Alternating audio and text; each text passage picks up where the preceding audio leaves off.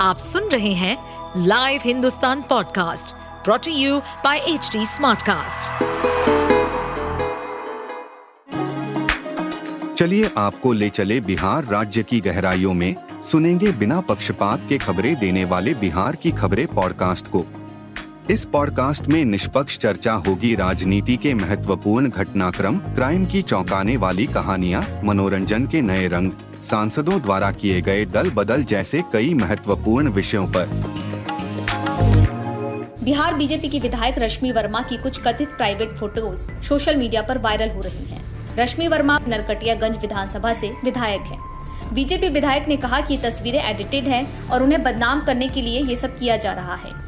संजय सारंगपुरी किस समय बीजेपी विधायक के ऑफिस में ही काम करता था, लेकिन रश्मि वर्मा ने धोखाधड़ी का आरोप लगाते हुए थाने में शिकायत दर्ज कराई। जून 2022 में बीजेपी विधायक रश्मि वर्मा ने संजय सारंगपुरी से जान का खतरा बताया था। उस पर धोखाधड़ी करने का आरोप लगाते हुए उन्होंने शिकारपुर थाने को आवेदन भी दिया था। संजय सांगरपुरिया मोतिहारी के अगरवा मोहल्ले का रहने वाला है।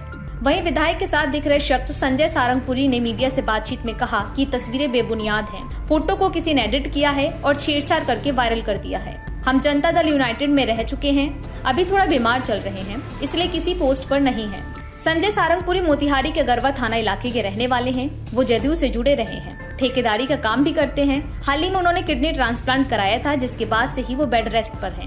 नरकटियागंज से विधायक रश्मि वर्मा का शिकारपुर घराने से संबंध है। रश्मि वर्मा के पति आलोक वर्मा का निधन हो चुका है। बीजेपी विधायक का अपने भसुर और कांग्रेस नेता रहे आशीष वर्मा उर्फ मधु बाबू से संपत्ति को लेकर लंबे समय से विवाद चल रहा है।